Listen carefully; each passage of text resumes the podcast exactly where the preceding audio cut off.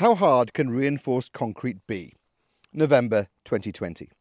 Of course, we can build our own conservatory.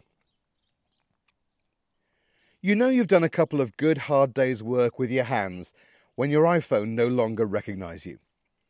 Even if I had a newer phone, I'm sure the wild man of Alentejo beard, which seamlessly transitioned from lockdown, would have flummoxed facial recognition.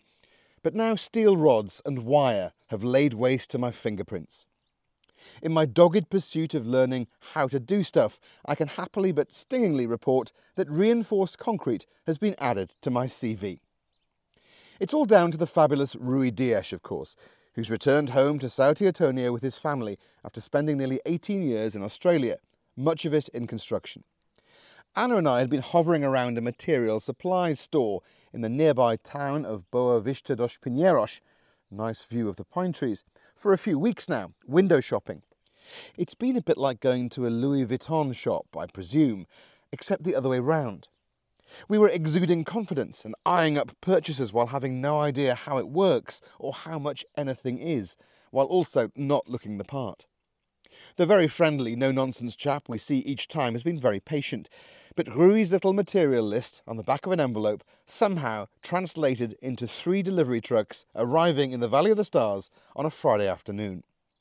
There were cubic metres of gravel and sand, with long lengths of steel rebar and accoutrements of metal squares and wire on two trucks, and a pallet of concrete and a pallet of bricks on another with its own crane. I think that was the point I realised I was actually trying to build a conservatory. Utter madness, you may think. I did. But we not only have planning permission, but also some drawings and code numbers plotted out by a structural engineer. Part 1 is four columns, protruding two and a bit metres from ground level, all joined together by a 9 metre underground beam, a trench filled with reinforced concrete. That will be the front of the conservatory. Part 2 is a 4 metre concrete beam which will link the new front to the existing house and enclose a brick wall. Then comes the glass curtain of folding doors, a sandwich panel roof supported by wooden beams, and a couple of other off the shelf aluminium doors to fill a few gaps and create a room. Oh, yes, this training course includes bricklaying, plastering, woodwork, roofing, and professional painting. Easy, especially once Rui had decoded the structural engineer's instructions. The materials sat on their plastic sheets all weekend, staring at me.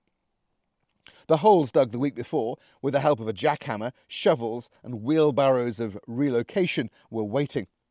I wasn't entirely sure how the two were going to combine until Rui rocked up at 8.15 on Monday with an angle grinder, and then the fun started and the sparks began to fly. I'm sure there are far more informative YouTube videos on how to make reinforced concrete, so I'll save the details for a highlights video which is in production. In short, it involves a bit of steel bending, copious amounts of cutting and counting, some maths and measurement, and a lot of wire twisting. We cut rebar and connected rectangles at regular intervals, each corner joined by a bit of wire weaving. I haven't had so many puncture wounds in my hands since the last time I had so many puncture wounds in my hands, which was about three dispatches ago. We lifted and lowered, we bent and boxed, and then unloaded a bright orange cement mixer from the back of Rui's van. The second afternoon was a blur of buckets. Each mixer filling contained four buckets of gravel, two of sand, one and a half of cement, and an expert eye to pour the right proportion of water. The wheelbarrow loads were poured, the mixture shovelled, and I'm pleased to report stage one of Operation Conservatory is complete. It hardened just enough overnight to repel the rain, which put a pause to the work and gave my hands a welcome day of respite. Now, about those columns.